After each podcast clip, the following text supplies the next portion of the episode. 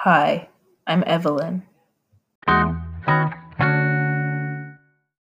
Did you know that there are more African American adults under correctional control in prison or jail on probation or parole than were enslaved in 1850? This is what author Michelle Alexander said during a TED Talk in October 2013 about mass incarceration.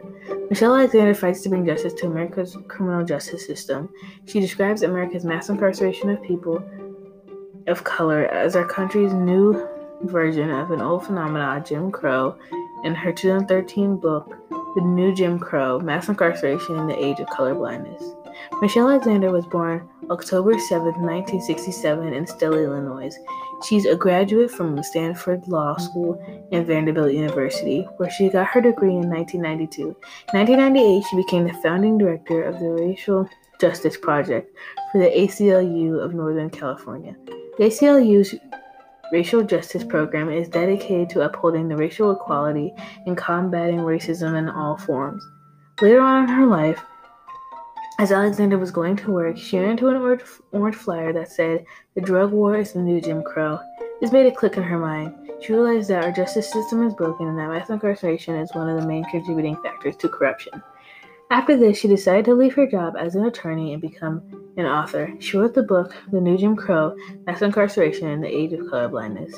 In her book, Alexander talks about our justice system and how it is constructed to target African Americans. African Americans are targeted for drug offenses and convicted at higher rates than other races, though drug use numbers are constant across the population.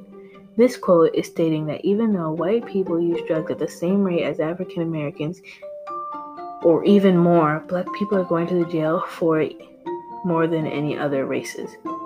The word mass incarceration is a massive system of racial and social control. It is the process by which people are swept into the criminal justice system, branded as criminals and felons, locked up for longer periods of time. Mass incarceration blocks people of color, especially African Americans, from having human rights. When someone is pulled into the justice system, they have been branded as a felon, which keeps African American males at a second class status. When people get out of jail, their human rights are stripped away from them. They can't vote, they can't get food stamps, and it makes it harder for them to apply for a job. Alexander is now in New York City and sits on the faculty of the Union Theological Seminary as a visiting professor at social justice of social justice. She continued to tour the country and speak about mass incarceration.